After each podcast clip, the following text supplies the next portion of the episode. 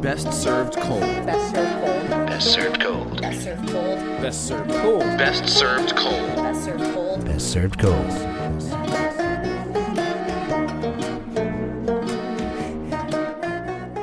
Hey, Hey, hey, hey. hey, ho, hey, hey, let's go. Good morning. Good afternoon. We, we, we, uh, I don't know what I'm doing. okay.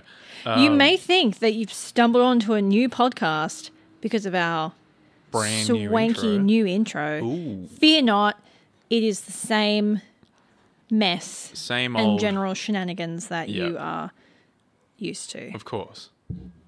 Welcome to another episode of Best Served Cold. Sorry, that was the weirdest intro ever. I think my brain stopped working. That's okay. the True Crime Podcast, where we drink wine and talk about crime. I'm one of your excellent co hosts, Laura Elise, and I now come with a brand new recipe that tastes nothing like the original. Nice. And I am your other co-host, Tamator, and I put the mental in fundamental. Hey, nice.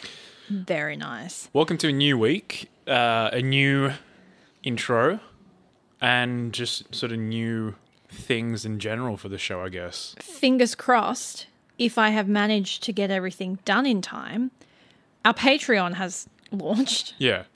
If we're not- trying a new thing where we're now actually we're trying to be more organized and we're recording a week in Ahead, advance. yeah. So hello from the past. Hello.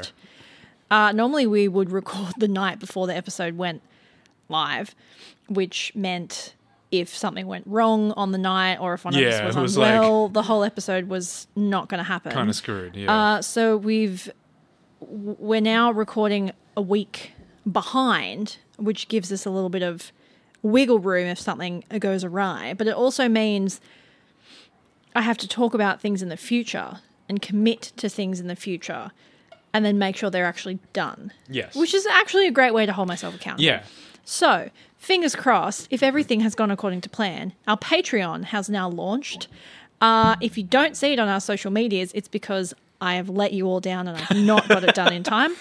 Um, but fingers crossed, it's all launched and all the information will be on our social medias. Speaking of which, if you want to follow us on social media, at the BSC podcast on Facebook, TikTok, Twitter, Instagram, that's all. That's it. That's that's all of them. And YouTube. And YouTube. All our episodes now go on YouTube as well. Yeah. And it's all the BSC podcast for nice continuity. continuity. Um Yeah. So we're just. yeah, we're I just- think maybe we'll leave all the little bits to talk about at the end. Yeah, like we're just we're just doing a different sort of schedule, and we'll I guess we'll talk about it more after the show. Yeah. Don't forget if you haven't already to chuck us a review on Yep. anything you can review us on. We'd course. very much appreciate it. Yep. Share it with your friends. Tell everyone to listen to it. Tell your neighbor, Yeah. shake hands with them, introduce yourself. Or don't. Just r- go up to random strangers and tell them to listen to the podcast. you Yeah, know? see see what see what happens. See what happens. yeah, You might make new friends. there you go. All right, All right. Tama, it's your turn to go first this week. So I got a big one. Take it away. I got a big one for this week. Uh, so you remember a particular phenomenon that happened in the year of 2017? You remember 2017 before the before pandemic and the simple times when Simpler times. when things happened, it was really crazy, and now it feels sort of like when something crazy happens, it's like, all right, well, fucking what else? Hello, Toffee. We are we uh, we've just been joined by our cat Toffee, who wants to say something. Um, anyway, so 2017 was, of course, the year that Fyre Festival happened. yes. We all remember Fyre Festival either because we saw the TV, sh- the the Netflix series or Hulu series, or we just saw it all over Twitter because it was a phenomenon at the time. So initially, Fyre Festival was meant to be this like luxurious island getaway festival with celebrity guests, live music, like villas, resorts. The festival was founded by Billy McFarland, who was known for starting the company Magnises using $1.5 million worth of investor funding, uh, aiming at creating a exclusive black card, kind of like an Amex, I guess, but with like social perks such as club memberships, and it was targeted towards millennials who were, I guess, had a large status and um, presence in certain big cities like LA and whatnot. So, together with the rapper Ja Rule, they originate the idea for Fyre Festival, which is just what I said before an island getaway with music. And the whole idea was to promote this festival to coincide with their new Fyre Music booking app. And this is something that I actually didn't know. The booking app was for musicians, um, allowing organizers, like festival organizers and show organizers, to directly book with musicians themselves. Um, and this happened because uh, for a festival, I believe that uh, Billy was working on, he tried to contact Ja Rule and was rejected three times by his team. And when Billy asked Ja Rule why that was, he had no idea. Right. So they conceptualized this idea to just go directly to the musician themselves, which is, I mean, a great idea. Uh, a, a lot of stuff gets lost in translation with organizers and people in between. Sometimes they don't even get offers. Yeah. Given to and the then person you don't have to like have a booking agent involved. Exactly, and- yeah, which I wholeheartedly agree with. Uh, so, as I said, the conceptualized idea was a luxurious island getaway festival hosted in the Bahamas, something that was really unique and honestly had not been done before. And they had planned to host the festival in Norman's Cay, which is an island in the Bahamas. Now, this island is notorious for being previously owned by the famous drug lord Pablo Escobar. We've actually done a, an episode of on Pablo Escobar as well, so We have. definitely go check that episode out. The important thing to mention here is that Billy was a entrepreneur and he was very good at what he did, and Ja Rule had been in the music industry for years. However, none of them had ever done anything like this, not in scale nor magnitude, and period, they just haven't worked on a festival ever before in their lives. This hmm. was the first time they were ever going to host a music festival, and they were doing it in a deserted island in the Bahamas. So already this idea is kind of fucked since Jump Street. Yeah. Uh, so, in any typical music festival, it's fairly standard for the festival organizers to start planning and prepping everything about 12 months out from the festival date. Billy and Ja Rule gave their crew eight weeks to prepare the entire thing. Love that. This includes flights, accommodation, food, catering, music equipment, stages, talent, etc. And just to reiterate, this is on a fucking isolated island. Mm-hmm. So Which just makes everything so much harder. so much harder. You're in a different country in an island. It's different if you're doing it in freaking Connecticut or whatever. You're doing it in the Bahamas. Okay, so Billy and Ja are able to lease the island from its owner and they begin to promote the festival. The festival is organized to take place on the weekend of the 28th to the 29th of April in 2017, as well as the weekend of the 5th and 6th of May.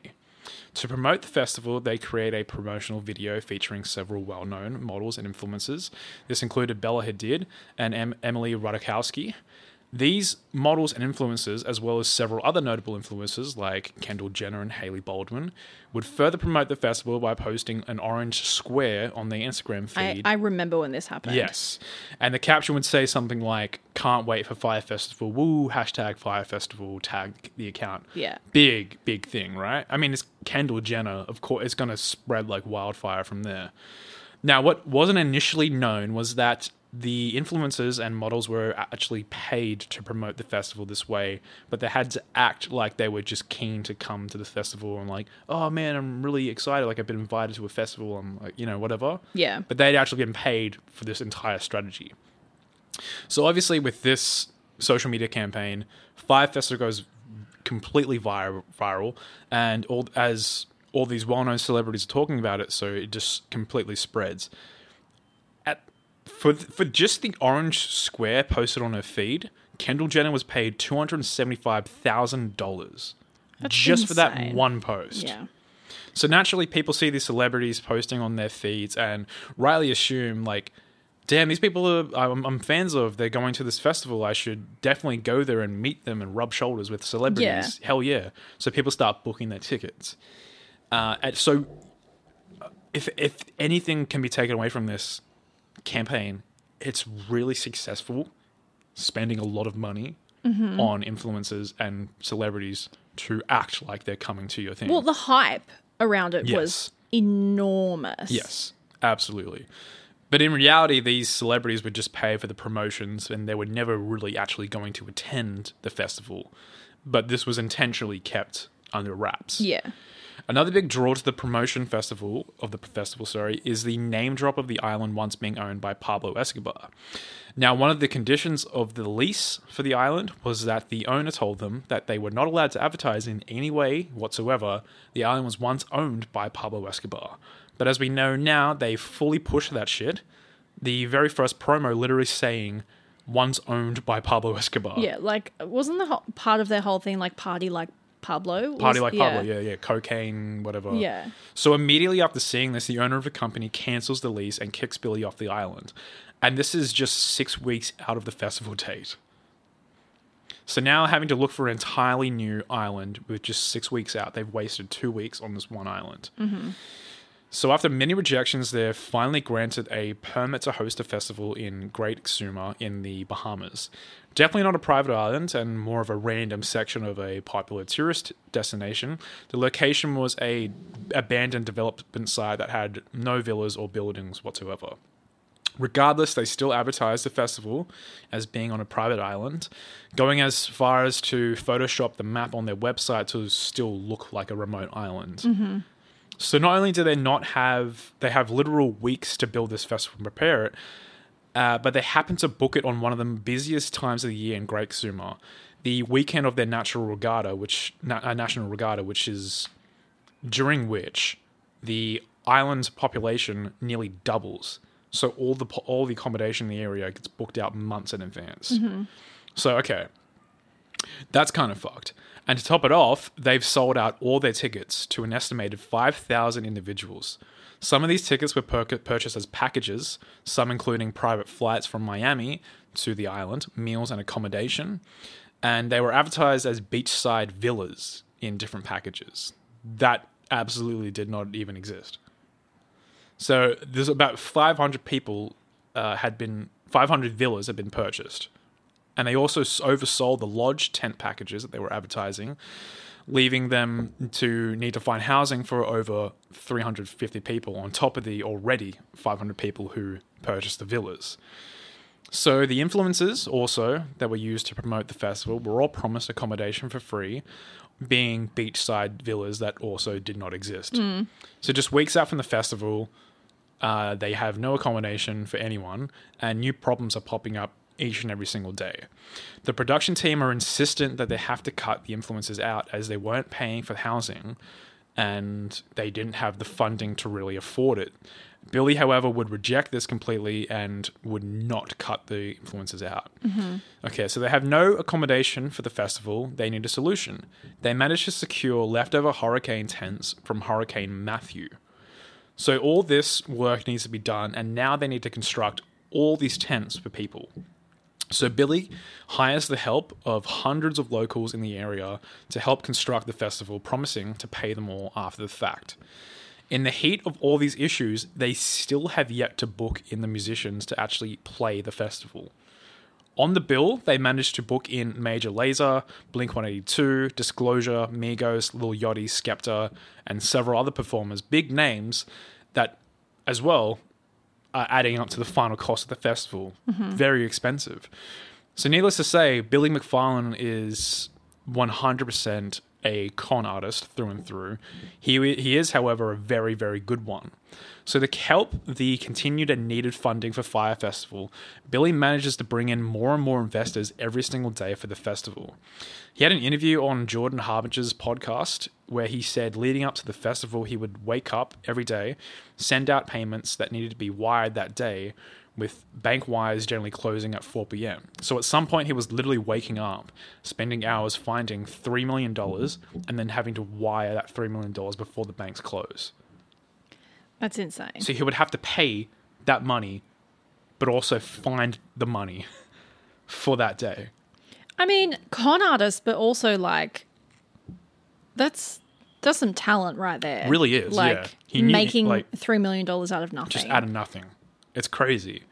So at this point, the production team were again urging Billy to advertise the tents uh, attendees where they would be staying. That like they had to show the people that this is where they're going to be sleeping, as they would find out sooner than later.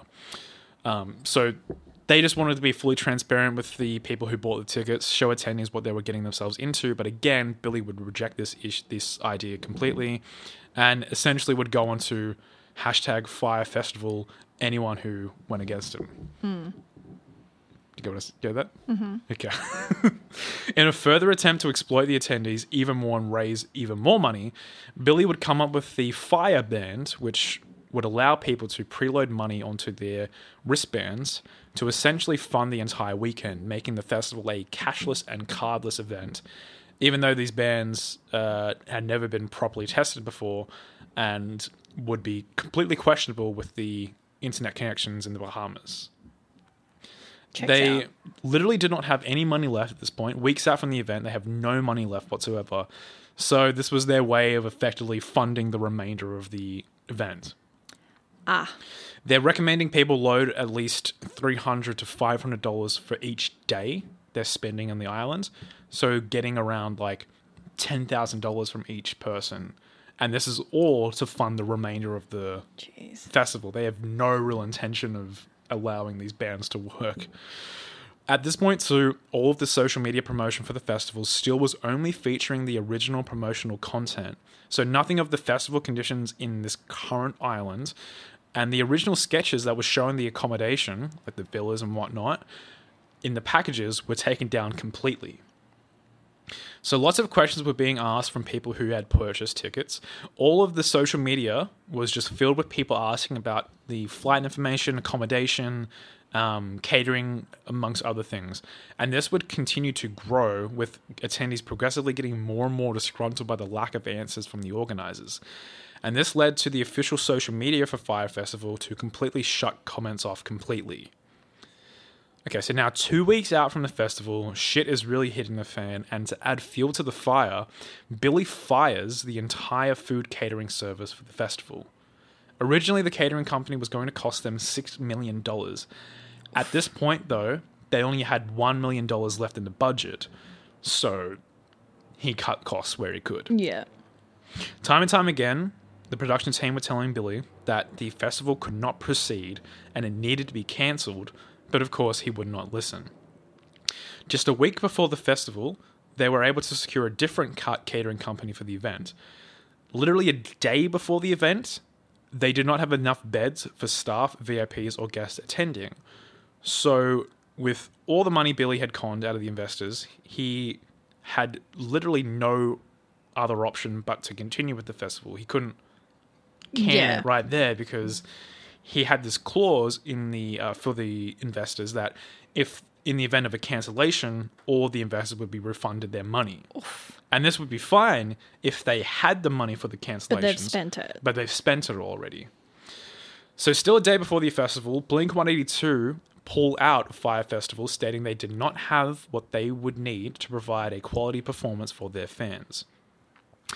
Now, the already unfinished uh, site for the for the campsite and the festival was further put under stress when the night before the festival, a giant storm hit the island, resulting in all the mattresses in the tents getting soaked.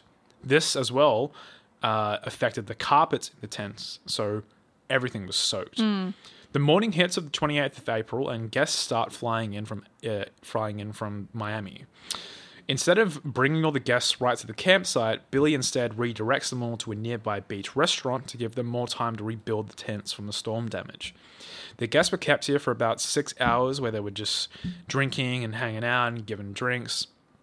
Um, some people are growing impatient, asking the restaurant workers where their luggage is, when they're going to get to the campsite, and of course, they're just regular Wanna know what's restaurant workers. on. They, but the workers have no idea. They're just Yeah. they're just restaurant workers. They have no clue. Eventually, the buses take them back to the campsite, and everyone is fucking shook at the supposed luxury villa. It's just seas of tents, and yeah. insert the plethora of videos that people upload on the internet of them coming over the hill into the to see the tents and just literally being shook. Mm. So once there, everyone was just kind of there. There was no direction given. Literally just people standing around waiting for the, for someone to tell them where they're meant to be going next. But instead of that happening, staff were just giving them out free bottles of tequila upon Yeah. arrival, which is a terrible idea. So no food, no water, no nothing, no direction. They're just, Just giving out lots of tequila. drunk people. Yes. So the sun is going down, and still no one has access to their tents, their bags, and there's no direction given. Finally, at like pitch black night, two large shipping containers with everyone's bags arrive, and they're literally told to just go find their shit. It's a fucking free for all to try and find your bag. Billy goes out into the crowd and is yelling out to people, telling them that whoever bought tickets for a villa to just go grab a tent.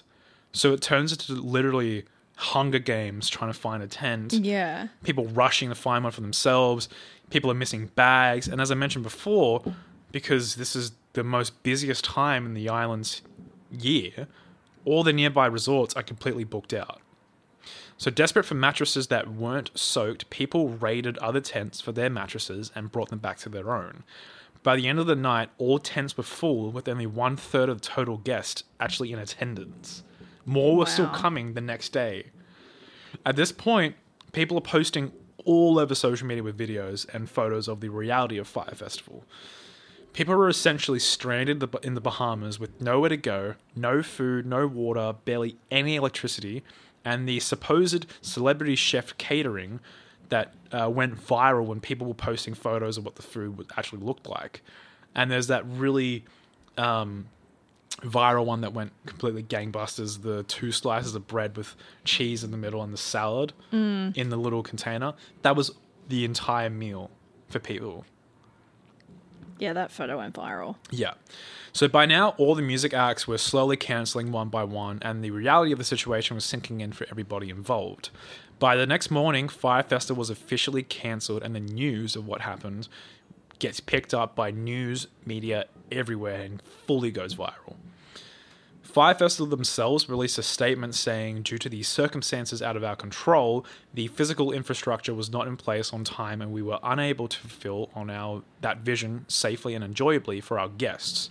The festival is being postponed until we can further asse- assess if and when we are able to create the high quality experience we envisioned. Now we know 100% that this is bullshit because they 100% were in control of the circumstances the entire way through And I knew it was never coming together. they just royally fucked it up. So the Fyre Festival team are now working on charting people back to Miami, Miami, uh, complimentary, of course. However, they are, there aren't enough planes to take everybody back, so many guests are locked inside the airport overnight until more flights could go out. This while not given any food, no water, zero air conditioning, all stuck inside. And keep in mind too, Fyre Festival was a completely cashless and cardless festival, meaning people didn't even have money to book taxis or get food or hmm. afford any amenities. Nothing. So eventually, all the guests are flown back to Miami. Now came the issue of the hundreds of locals who had helped build the festival. Obviously, incredibly frustrated on they had not received their payments yet. They're all demanding to be paid. Things get so bad that even hits are put out on people who were involved in the festival. This included Billy. Wasn't this at the part of the documentary where one of the guys in charge talks about how he's going to go suck someone's dick for some Evian or something? Yeah. Yeah. Very fucking crazy situation. So, uh, people looking for pay payment, and obviously they're turning to Billy. But Billy is, however, nowhere to be found. So the rest of the team literally have to fend for themselves to get the hell out of the island.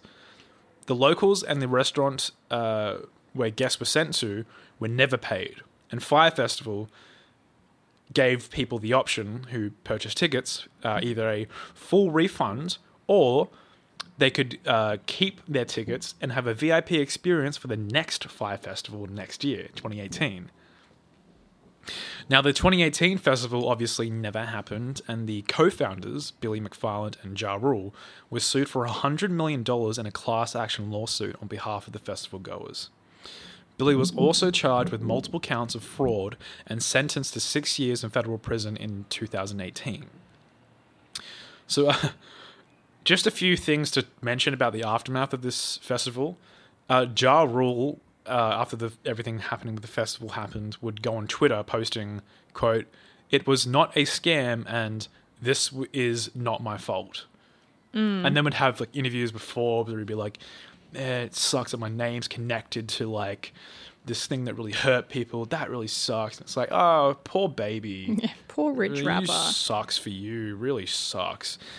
Um, the lawsuit happens and the criminal investigation happens and the eventual arrest of Billy's made. And much like the locals and the restaurant, the caterers for the company uh, for the event were also not paid. So in a 2019 crowdfund, um, they managed to raise over $200,000 in August of 20 um, for the catering company. And in August of 2020, the United States Marshals Service auctioned off all the remaining Fyre Festival merchandise that Billy had kept for future sale, um, with all the proceeds going to those affected by the festival.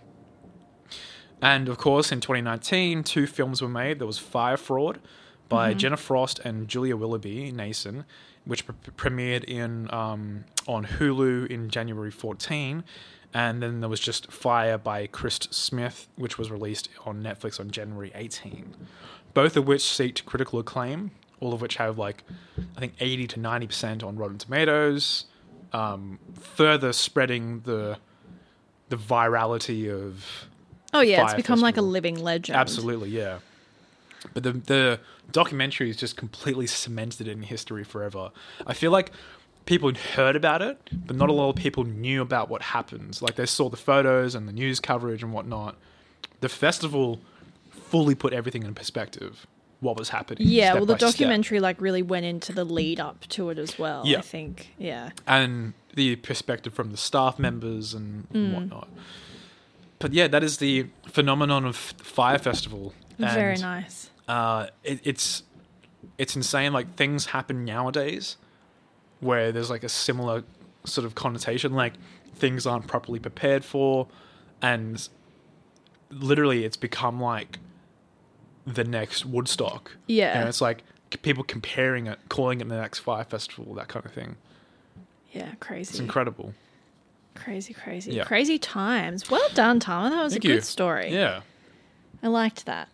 We're going to take a wee little break a little break. and then we'll be back for my part.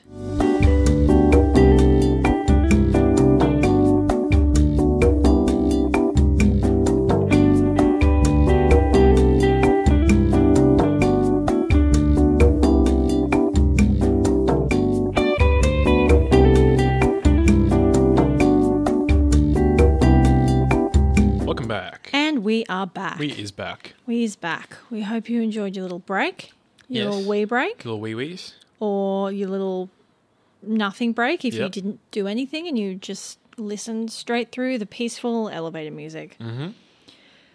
Well, let's get into Let's just story. jump right into Let's it. just jump right into it. So, this is a. I'm going to be talking about a topic that I've always. Like, it's always been sort of something that I've known about. And it's one of those, like, weird, I guess. Well, it's not an urban legend because it's real, but one of those things, especially for us here in Australia, that you hear about and you're like, wow, that's kind of crazy.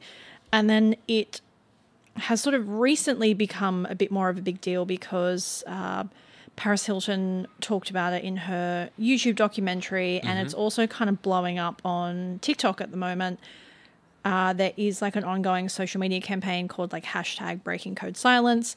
Yeah. I, as far as I can tell, this is not a thing in Australia or any other country, at least not in the same huge way it is in the states um, there is a enormous industry which centers around quote troubled teens. Uh, so if you've never heard of these things before, like I said, really big in the states. So they're essentially uh, schools or camps or detention centers where parents can have their children sent to help them with problems, you know, ranging from like full blown addiction to you know simply teens who have quote like attitude Yeah, problems. Uh, from my research, a lot of them appear deeply rooted in the Christian church and like evangelical beliefs. Some of them operate in much healthier ways with, you know, animal therapy, exercise, being outdoors, and uh, there are some that seem to genuinely have the kids' well being at the center of what they do, and kids actually walk away having good experiences, Experiences, from them. Yeah. Others do not obviously, those are the ones we're going to be talking about. Absolutely. So it is estimated per year around 50,000 children. Mind you, all of the statistics I'm going to be talking about are just from the States. Because, like I said, I really don't think it these things Yeah. kind of exist in other places. I don't think so either. So, around 50,000 children are admitted to these programs against their will per year. And as a whole, this industry has an estimated profit, not revenue, estimated profit of $1 billion a year, Jesus. which is nuts. That's insane. So, in the United States, children do not have what's called medical autonomy in the same way that a lot of other countries do. It does, from what I understand, kind of within the United States, vary state to state. But generally speaking, children don't have medical autonomy, which means parents can simply sign on the dotted line, and these kids have absolutely no say in what happens to them. So, the largest umbrella organization for what's called what these wilderness programs are called in the US is the National Association of Therapeutic Schools and Programs. Now, they describe themselves as per their website. The National Association of Therapeutic Schools and Programs is the largest not for profit membership association in the US dedicated to residential treatment centers, therapeutic boarding schools, and wilderness therapy programs. So basically, it's like one big thing where you can register your particular school and then parents can like have one big database of all these places. Right. Now, an instant red flag when you go onto their website and you go into the who are we part, they have a bunch of different things that they go out of their way to be like, oops, we're doing some things different now because obviously they've come under fire. Of course, In a huge way. So they split these uh, things that they've changed about how they run and how the schools that are associated with them run as you know oh before and now as in like oh before i used to Yeah. eat chocolate for breakfast and now i eat salads so the biggest red flag for me was this section which is the licensed therapist and treatment plans that's the subheading so before no requirement for licensed therapists or clin- clinicians to oversee treatment in therapeutic schools or programs no license requirements. None. You can just be like, yeah, I'm going to start a reform school. And they're like, cool, good on you. Great. Fantastic. Now, therapeutic services are required to be overseen by a qualified clinician. Clinician? Clin- clinician. Clint Eastwood. f- Clint Eastwood? yeah. A qualified Qu- Clint Eastwood. How do you say that word? Clinician. Clinic clinician? Yeah, like a, like a Clinician. clinician. Clinician. Yeah. That's, I'm saying that right, right? Yeah, I believe so. I'm just going to Oh. All therapists employed at NATSAP programs must be licensed. A program who employs only non licensed therapists is not eligible to become an NATSAP member. Okay. Not to say there are any laws that ensure that these schools have to have licensed people because you can literally just start your own reform school. There are no laws. Yeah. All the laws vary very much state to state in the US. But if you've got a mate who's qualified to like overlook something, Yeah, these things are like the. Wild West. Yeah. There are no laws or rules really about them at all. you're like, hey Dave, you're registered. You want to come over and check my reform school? Yeah. Yeah, looks good to me. So Yeah. before this um, association was essentially just letting anyone start a reform school, anyone literally abduct children in the middle of the night Yep. and just take them into the desert and keep them there against their will for Can't months. see on end. anything wrong with that. Many states don't require background checks for staff, which you would think working with children, Yeah. that's the first thing you do. Fucking and there have been multiple investigations into sexual abuse and arrests for sexual assault at teen residential and wilderness programs. Big surprise. Okay, so a rundown of these wilderness ones is essentially parents who are at their wits' end will contact these programs, who, by the way, charge exorbitant fees up to $10,000 a month. Sheesh. Uh, the camps will send people who will basically abduct children from their home at night. So there's the wilderness programs, and then there's a whole other uh, sub-genre of companies whose one job is to transport these kids. So they will literally hire goons to come to these kids' houses, abduct them, take them to the airport, put them on the plane, and then drive them out to these programs that are in the middle of the desert in like Utah. Wow. So programs uh, differ in intensity and duration, although typically they involve activities such as like hiking and learning wilderness skills. At one of them, which is called RedCliff, staff teach students how to make fires using only materials gathered from the wild, a seemingly simple task that actually can take weeks to master. Most teens admitted to wilderness programs are there for a few months, although some stay as long as two years. So, in an article that Vox did with one of the survivors of these camps, um, the interviewee described being taken as this. So, this is his exact words. I've only been home for a few hours when two strangers open the bedroom door. It is six in the morning, but the disturbance doesn't wake me. I'm awake already. I don't know for how long, minutes or seconds. They are standing in the doorway, two men, each of them alone more than big enough to move me on my own. One of them speaking, kind already, hey, let's go. My parents are gone. There's an SUV in the driveway. One of the men, transporters, I'll later learn they're called, asked me how old I am. I am indifferent in the SUV, one transporter up front, the other in the back beside me. One highway east, one south out of the valley. I am indifferent in the parking lot at LAX and in the terminal and through security. A TSA officer nods when one of the escorts shows her a pass in lieu of a ticket. He's not flying, but both of both have them. They've got to guard me until boarding. I wait for the agent to ask what the hell is going on, but she just nods.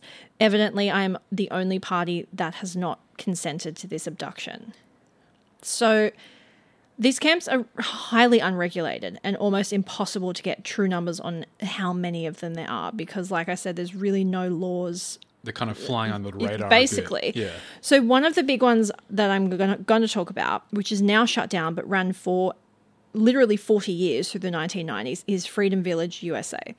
So after 40 years in operation, finally, very recently in 2019, the camp was closed because of financial allegations, not because of any of the Any- multiple allegations yeah. of abuse. Um, and any remaining students were sent back home. Freedom Village had relied on an evangelical regime and curriculum and had been hounded by allegations of financial mismanagement and the misuse of millions of dollars of donations, as well as their poor treatment of the children who attended the camp. Freedom Village worked on a very Bible heavy, chore heavy framework and would give kids infringements for very, very small things that could often be essentially made up by the individual counselors on the spot. Punishment for which could be, you know, something like chopping and carrying wood for hours on end in the freezing cold. They also encouraged an environment where to avoid getting in trouble and to move up through the ranks. So basically, when you come into these camps, you start at like rank one or level one, and the more quote good things you do, the higher up in the ranks you go. And if you get to a particular rank, then you get to go home. Mm-hmm. So they would encourage kids to dob on other kids to A, not get themselves in trouble, and B, get like points to move up through this rank system. Right. In an interview which was aired in the 90s, one of the pastors who ran Freedom Village asked the kids, Do we beat you? Don't get me wrong, I'd like to a couple of times. Ah, it's so funny. that's so funny. Another camp, uh, whose name I could not locate, became involved in a scandal again in the 90s when, in May 1990, a 15 year old girl who was enrolled in a nine week wilderness program. Um, although the program claimed that all the counselors were highly trained survival experts, they were not. And they didn't recognize some of the very basic signs of dehydration when this young girl became began complaining of blurred vision, stumbling and vomiting water 3 days into a hike. According to police documents, on the fifth day and after nearly two days of incredibly serious symptoms of dehydration, the teenage girl finally collapsed and became unresponsive, at which point counselors attempted to signal for help using a fire because they were not equipped with radios. Police documents state that the victim lay dead on a dirt road for 18 hours before rescuers arrived. Jesus. Yeah, of course. These fucking experts. The owner of this camp did close this particular camp down, but in a very common act, simply relocated and course. opened a different camp in a different state. That's the issue with not fucking regulating these things. Yeah. They can just open up a new one. Another school which has come under fire is Sorensen's Ranch School, which could lose its license for forcing kids to chop wood, shovel manure, or walk for hours on end as punishment. Officials with the Utah Office of Licensing say that two years ago, Sorensen's Ranch School, based in the central Utah town of Koosharem, said it would stop using what it called mountain camp. School administrators described it as a low level camp where students haul wood, improve the land, and complete, quote, therapy assignments. Sorensen's Ranch didn't stop doing these things, and so the state of Utah issued them with a notice of agency action.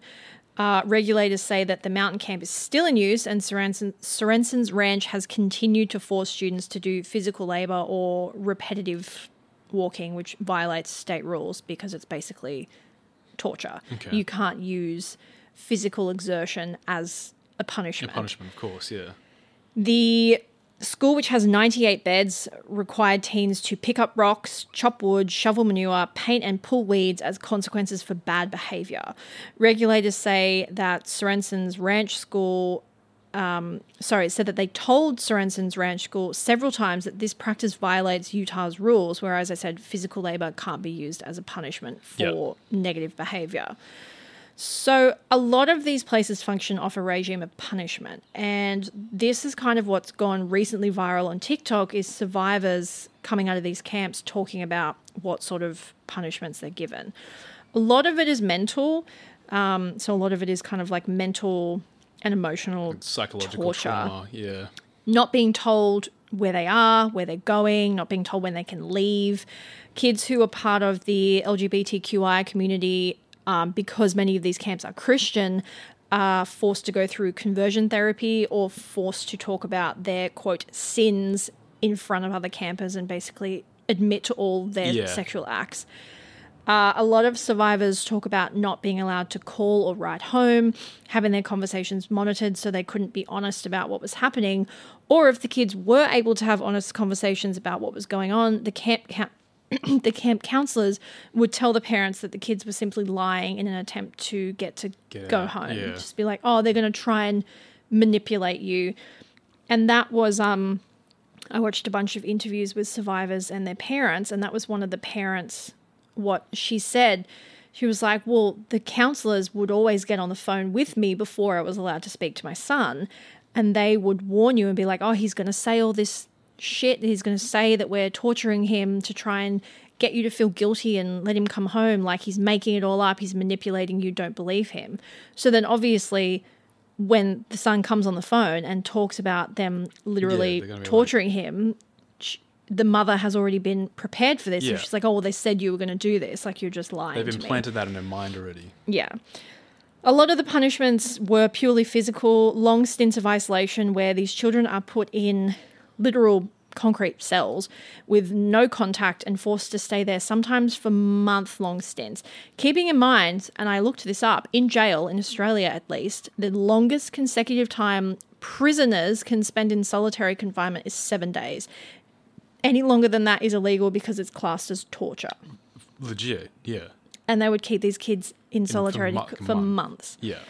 So at Cross Creek, another notorious school, survivors talk about three day long seminars that they would attend each month where they would be forced to talk about their issues or what they had gone through prior to coming to camp. Because don't forget, a lot of these kids did have genuine issues like addiction, Trauma. They'd been traumatized, they'd been sexually assaulted. Yep. So girls who had been sexually assaulted would be forced to reenact the assault with male staff members while the rest of the children in the audience yelled slurs at her. Oh my god. So the other kids in the audience would sit and yell like slut, whore, while these girls would be forced to reenact like a significant moment of trauma. trauma with Yeah. male camp counselors. Yeah. Vice interviewed a former staffer, Ian Demers, who worked at Cross Creek, which was forced to close in 2012. He spoke about how he was sure when he started that they were doing good for these kids. The former staffer who just kind of had like a menial job around, he wasn't one of like the counselors.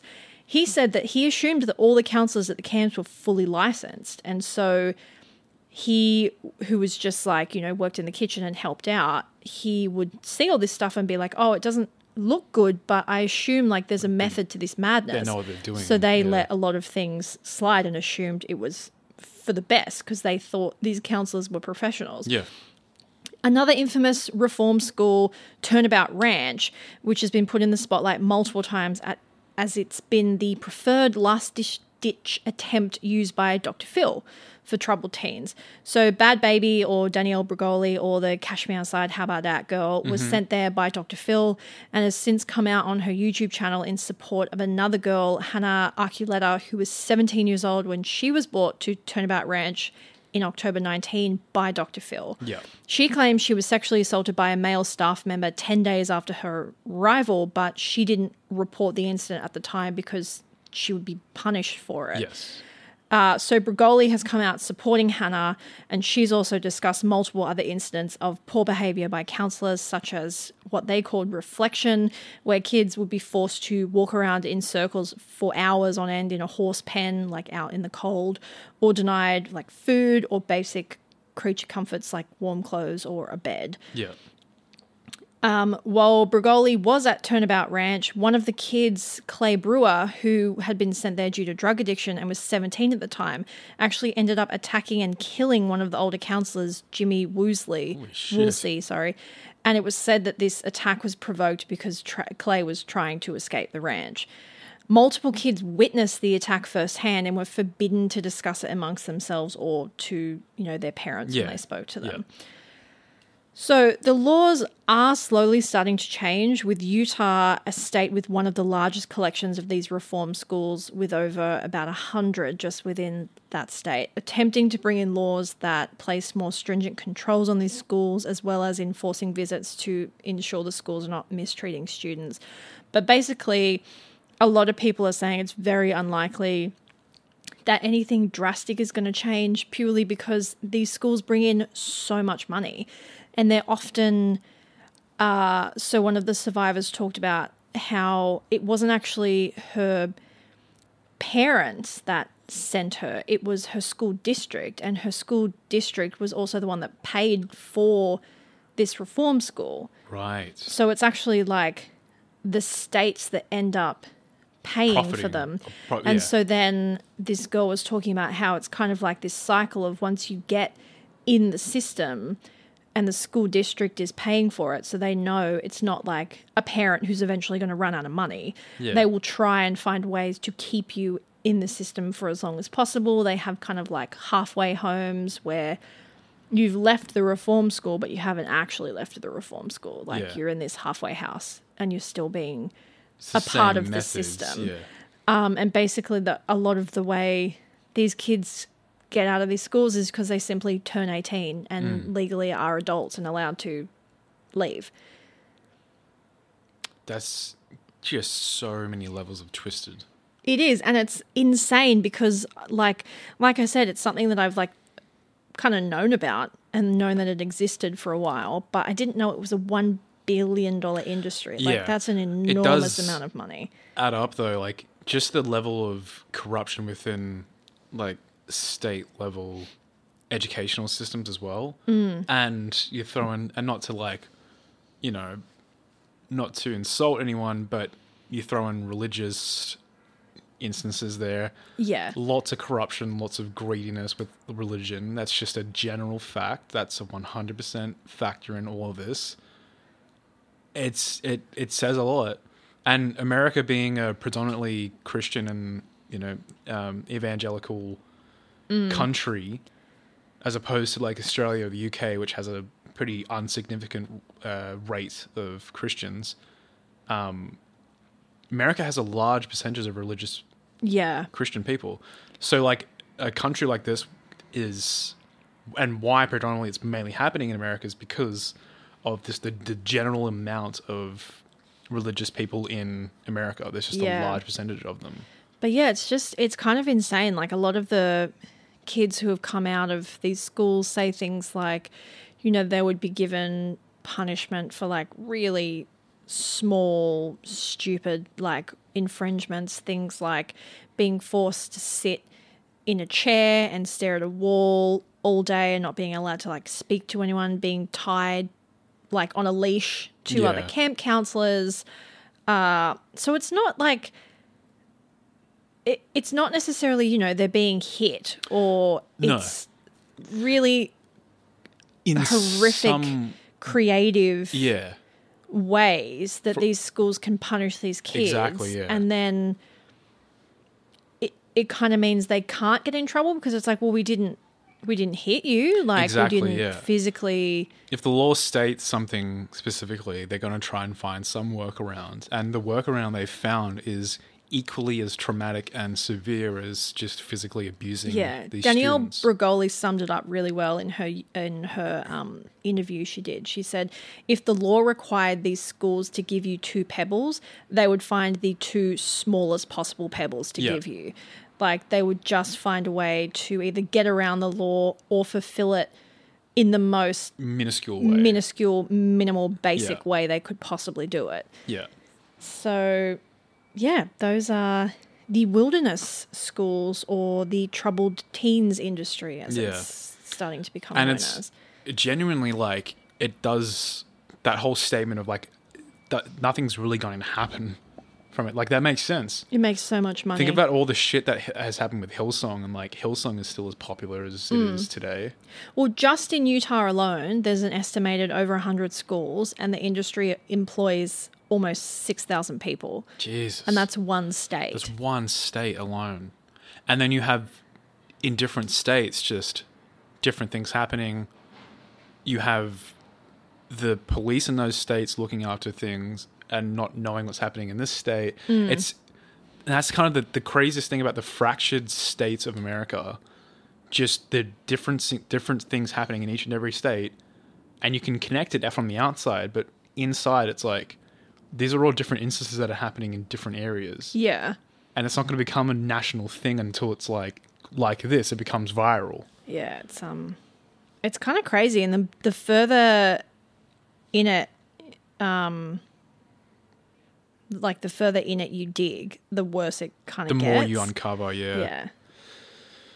it's like an iceberg of just Yeah, basically. constant yeah Just gets- it just progressively gets more and and more worse. worse yeah Yeah. yeah which like when it comes to reform reformatory methods and and religion that doesn't surprise me whatsoever Well, that's the thing. Like, from what I was reading, most actual licensed psychologists and therapists Yeah. genuine like generally say that they don't believe these schools do any good no or no. if they you know the kids that they do help far outweigh the kids that, That they- they, fuck up yeah exactly or make worse or give like severe trauma and PTSD to. yeah Yeah. So, I mean, if you are a parent and your child's acting up, please, for the love of Yeah, maybe Christ. don't think that getting them kidnapped and sent to the desert is a good idea. I mean, there's definitely like there's definitely therapeutic methods out there. Question therapy is trialed and Yeah, animal and like nature therapy, for sure, one hundred percent. amazing, but But like, not do some- accompanied with like yeah, punishment and yeah. mental and psychological and- torture. But the thing is too, and it's kind of like the whole idea of uh, help, like global warming and the giant waste issues in our Earth. But it's not so much even like you as a parent knowing where your child is going to, because from the sound of it, it's like they're these organizations are very good at what they do mm. and can outwardly project themselves in a certain way that seems innocent yeah. and have incredible methods to hide what actually happens inside. So it's not even like a, I, I mean, as a parent, for sure, like you can do as much as you can, but it's not even really up to you. It's up to the states and the mm. educational industry to really fucking pull the thumb out of their ass and do Yeah. something about this. Because from like obviously there are some horrific parents who just can't be bothered. Give them fuck, yeah. But for the most part, it seems like these are parents who were genuinely like at their wits' end and thought that they were doing something that would help yeah, their kid. yeah, So yeah, pretty horrible. yeah. But that's my story for the week. Done. Great. Wow. All right. Well, if you guys are just here for our stories and our cases, then uh, we thank you for joining us. We'll see you next week. And if you are here for the remainder of the show, where we kind of just yarn on for a bit, welcome. How was your week leading up to this episode? Um, we are Hope you've speaking had to a good you. week. Yeah. Hope you have a have a good day when this comes out as well. Yeah. Welcome from the, The past. past. Where were you? A week exactly a week from this episode uploading. What were you doing? What were you thinking about? What were you thinking about? What's the sound of a tree falling in the forest when no one's around to hear it? These are the questions I think. These are the questions you need to ask yourself. Is the glass half full or is it half empty? Or does the glass not exist? The glass does not exist. Ooh. We're living in the matrix. I kind of like so. Oh yeah, just to sort of um, touch on what we were talking about at the start of the episode, we're doing um, a week in advance, which kind of gives us more room to to work around with and gives us a good schedule to work with when we're dealing with our Patreon, with additional content, with um, just our social media, things like that, um, and we also have on Wednesday mornings, we now have, uh, you know, just days, a day together where we can plan all this stuff. We have Yes. our schedules match up perfectly. We can just do this in the morning, which is much better content wise because we're up and bright and coffeeed up and It is You know. very weird doing it.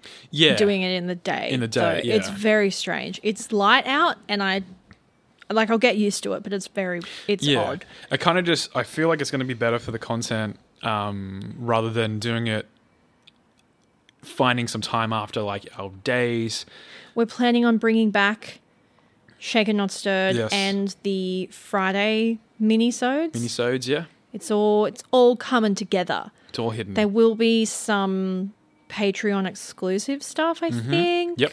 We don't know. We haven't, re- at this point in the past, when we're recording this, we don't really know what's happening. By the time the episode comes out, In the future, Yeah. when you're listening to this, we've got our shit together a bit Yeah. more. Um, so if it is ready, we would love if you were wanting to, you know, show your financial support for the show. Mm-hmm. You can do so by subscribing to our Patreon. Yeah. It kind of just like also furthers to legitimize the show and incentivizes us to, I guess, treat it more seriously, if that makes Yeah. sense. Not that we don't already, but it, when you have uh, just your day to day schedule and you have your week by week, your month by month, it's sort of feels like a passion project and it is definitely a passion project but like legitimizing it just sort of takes it to the next level Yeah. um, and it's a, it's a, it's a very interesting and fun um, direction for the show to become a Get legit a bit more serious Yeah. it.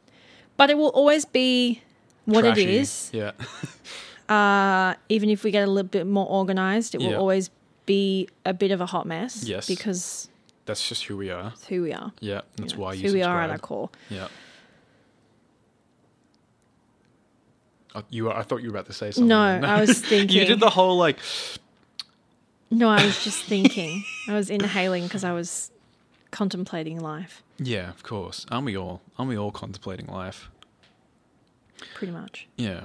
Um, so let us know also how you guys have been finding these cases that we've been covering. They're a bit Less different. crimey. Oh, I guess they're not. Still kind of crimey. they're still pretty crimey. one hundred percent crimey.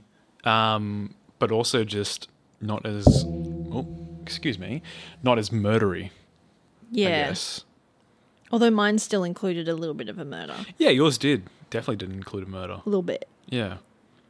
Um, not to say we won't cover like true crime stuff ever again because definitely will. Oh, we definitely will. Yeah. We've got to It's- go back to our roots. Yeah, it's just there's so much like interesting stuff to to talk about and things that I think would make for a good episode. Nice to talk about, like things you guys can reach out to us and like give your thoughts on, um, give us suggestions on stuff to do. Like it's it just sort of makes it a lot more of an interesting show Yeah. to I to think work so. directly with you guys because I feel like at the end of the day, it's like it's it's a it's a fun show for us to do, but it's also for you guys listening, and it's fun to interact with you guys directly and have you guys involved in the show. And that's something that we're probably going to explore more in our Patreon as well. um, for Patreon uh, you Figure out subscribers. how to yeah, you guys will also be some in some sort of way uh, directly involved with the show as well. Yeah. So that'd be it's really gonna fun. be good. It's gonna Yeah. be fun. What else has been happening this week? Um, Not a whole lot. just been yeah, it's just been a pretty stock standard week. Just been planning out everything. We have D and D tonight. We do. which I'm very excited about. Yes. Um, uh, on the day of recording, um, we're going to a wedding on on Saturday. Saturday, yes, that should be fun. Yep. I'm excited about that. And then we're for the people who keep asking, we're getting married in three months, I think about that. Yeah. roughly three months. In August, Yeah. end of August. End of August. So May, June. Yeah, like three months, Yeah. four months. There you go. Um. Yeah. What else? What else can we talk about? I don't have much to talk about today. Yeah. I mean, we're getting married. That's about. That's exciting. That's exciting. Yeah. I have my suit fitting sometime soon. It better be sometime soon. Um, Laura has her dress. I picked up my dress last week. Yes, that was very exciting. Yeah. It fits, which It is fits. good. Because Fantastic. I was worried it wouldn't fit. Yep. If Uh, it fits. If it fits, I sits. And yeah, I don't know. We haven't really worked out how we're going to tackle doing the show when we get married. I suppose we'll just like pre record a couple episodes. Yeah. I don't know. Or maybe we'll take a break. Who knows? Who knows? Maybe we'll live stream the whole thing Oh, wouldn't that be on great? the BC. For I'm our sure you would. Patreon exclusive. Patreon exclusive live streaming of our wedding. Yeah. Uh, you're welcome. Yeah, I don't know. I need to just stop inviting people. That's what I need to do. I keep making new friends and inviting more people, and the guest list is spiraling out of control. what we need to do is start kicking people out. But who? I don't want to kick anyone out. I like everyone that's invited, bar one person. Yeah. Eh, Yeah. eh. All right. Well, I really don't have much to discuss today.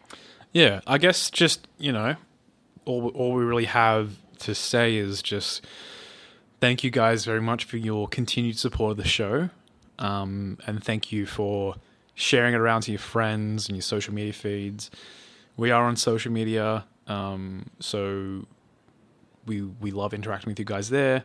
Thank you for reviewing the show, and if you're going to support us on Patreon, we very much thank you as well it'll all go directly to our wedding fund, Literally, uh, which is great.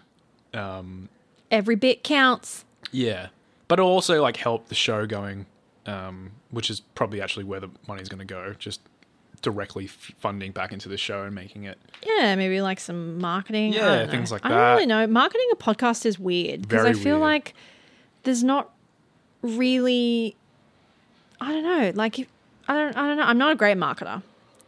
If anyone listening to this is a marketer and wants to give me tips, would love that because I don't know what I'm doing.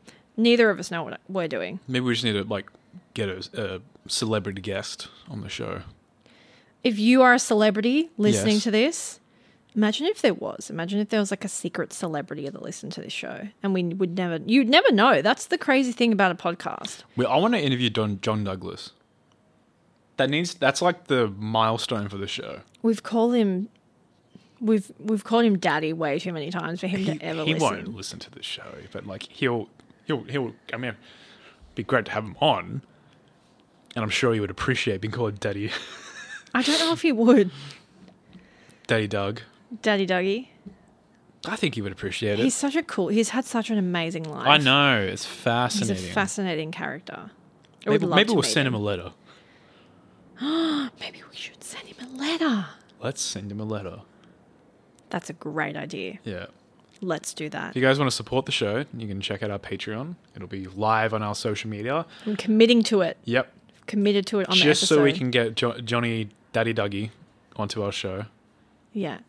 That would be amazing. Fantastic. And I don't know. Maybe if there's other things that you want to see on the show, let us know. Yeah. All that jazz. because we're going to be experimenting with Shaken Not Stirred and mini-sodes and Patreon stuff. So we'll have a lot of options for you guys to interact with us, but also to suggest content and be directly involved.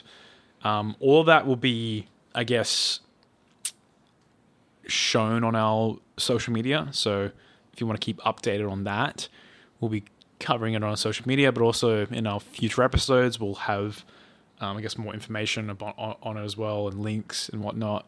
Um, but until then, uh, you can just follow us. At the BSC podcast. Yes. And, we'll um, catch you next week. Yeah. Um, all of our stuff will be on there. So if you want to help us out, that'd be fantastic. We love you guys. Have a great week. Have a great week. Bye. Bye.